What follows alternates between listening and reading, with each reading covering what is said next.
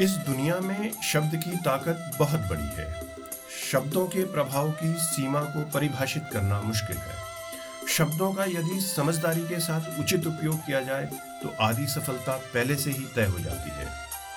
ऐसी ही कहानी है थॉमस अल्वा एडिशन की। बचपन में जब वो पढ़ा करते थे तो एक दिन वो स्कूल से घर लौटे तो अपनी माँ को एक पत्र दिया, जो उनको उनके स्कूल ने उनकी माँ के लिए दिया था। उन्होंने वो लेटर अपनी माँ को दिया और कहा कि, माँ, ये लेटर स्कूल के प्रिंसिपल ने दिया है और कहा है कि अपनी माँ को दे देना। उनकी माँ ने वो लेटर एडिशन के हाथों से लिया और उसे पढ़ने लगी। पढ़ते पढ़ते उनकी आँखें नम हो गई। वे बहुत दुखी हुई। उन्होंने एडिशन को गले से लगा लिया। एडिसन ने अपनी माँ से पूछा कि, माँ, इस पत्र में क्या लिखा है? तो माँ फिर से उस लेटर को दोबारा ज़ोर ज़ोर से पढ़ने लगी, जिससे कि एडिसन भी उसे सुन सके।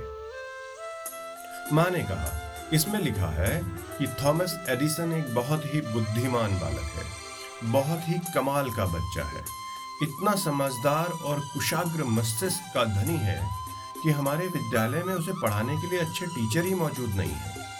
इस बच्चे को हम अपने स्कूल में नहीं पढ़ा सकते। इसीलिए आप इस बच्चे को अपने घर पे पढ़ाइए। उस दिन के बाद से थॉमस एडिशन की माँ ने उन्हें घर पर ही पढ़ाना शुरू किया। उन्होंने भी अपने परिवार को आर्थिक रूप में मदद करने के साथ साथ मन लगाकर पढ़ाई की। अपनी पढ़ाई पूरी करने के बाद थॉमस एडिसन दुनिया के महान आविष्कारक बन गए। थॉमस एडिशन के नाम एक हज़ार तिरानबे आविष्कार के पेटेंट हैं। उन्होंने बल्ब का आविष्कार किया, वोट रिकॉर्डिंग करने का आविष्कार किया इलेक्ट्रॉनिक कार की बैटरी का आविष्कार किया, मोशन पिक्चर्स का आविष्कार किया, न जाने ऐसे कितने आविष्कार किए। समय बीतने के साथ साथ वे बहुत बड़े आविष्कारक बन गए। इन सब के बीच उनकी माँ का देहांत हो गया। एक दिन जब वो बुक सेल्फ की सफ़ाई कर रहे थे, उन्हें वो पत्र मिला जो बचपन में उनकी माँ को उनके स्कूल के प्रिंसिपल ने दिया था। उन्होंने इस पत्र को खोला उसमें लिखा था, आपका बेटा दिमाग से बहुत कमज़ोर है। हम इसे अपने स्कूल में नहीं पढ़ा सकते। आप इसे घर पर ही रखें। थॉमस एडिसन की आँखों में आँसू आ गए। उन्हें लगा कि उनकी माँ ने कितना बड़ा काम किया है। उन्हें महसूस हुआ कि उनकी सफलता के पीछे उनकी माँ का कितना बड़ा हाथ है, कितना बड़ा योगदान है। अगर उनकी माँ ने वो पत्र सही सही पढ़कर उनको सुनाया होता तो शायद वो कभी भी इतने बड़े इन्वेंटर नहीं बन पाते। शायद इतने सारे आविष्कार इस दुनिया में नहीं हो पाते। मैं जानता हूँ कि आप इस सच्ची कहानी के निष्कर्ष को समझ गए होंगे।